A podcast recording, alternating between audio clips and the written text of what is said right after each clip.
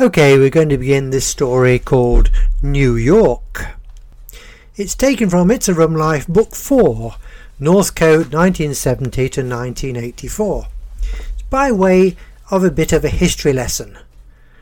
In the early 1980s, Ruth and I operated a small business using our horses and horse drawn vehicles.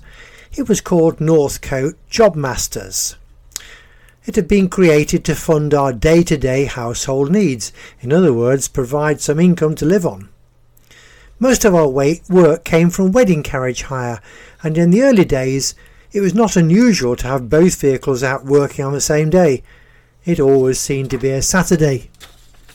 Both our carriages were genuine antique vehicles. There's a Brougham carriage, a beautiful black and red enclosed carriage with bow fronted glass in the front. We'd bought this vehicle from Forest in Arden and worked it for several years as it, as it had been bought until the dramatic wedding at Wyberton, which you can read in this same book. The other carriage was a Victoria, an open carriage uh, made of wood with four wheels, two axles. Um, in Austria, actually, we bought it second hand.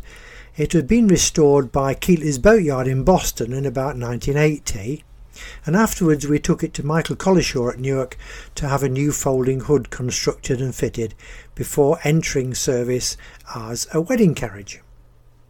Having filled in the background, we now return to our original story. This is a fascinating story. From some time in the early 80s, we were still trying to sort out ourselves at Northcote after the traumatic move from Ivy House, New Bolingbroke. Lincolnshire County Council contacted us with an unusual request. They would pay us to take a horse and cart to New York and have some pictures taken. Close to the roadside road sign outside the village, looking suitably rustic and having come from the early 19th century. New York is actually only about eight miles from where we lived, at that time.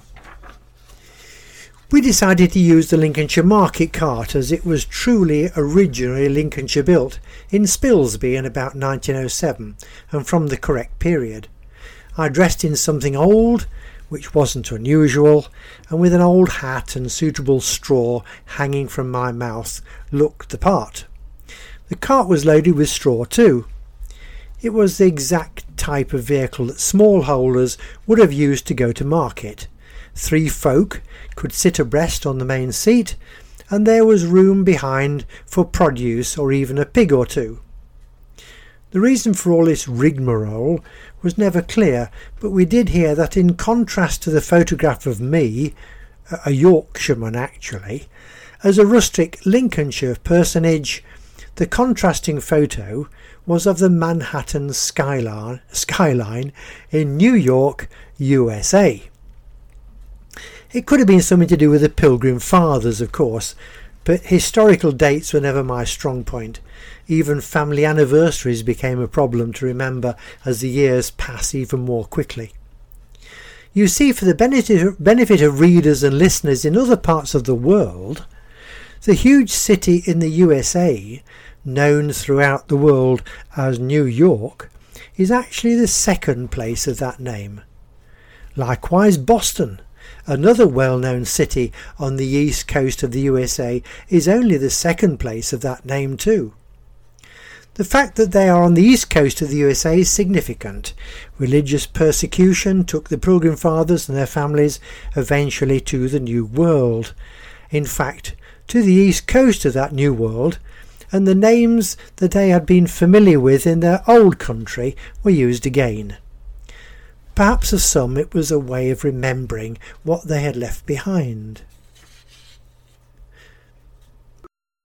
There we are. We hope you've enjoyed that story. Brought to you by Cracker Books, written and read by Keith Sanders.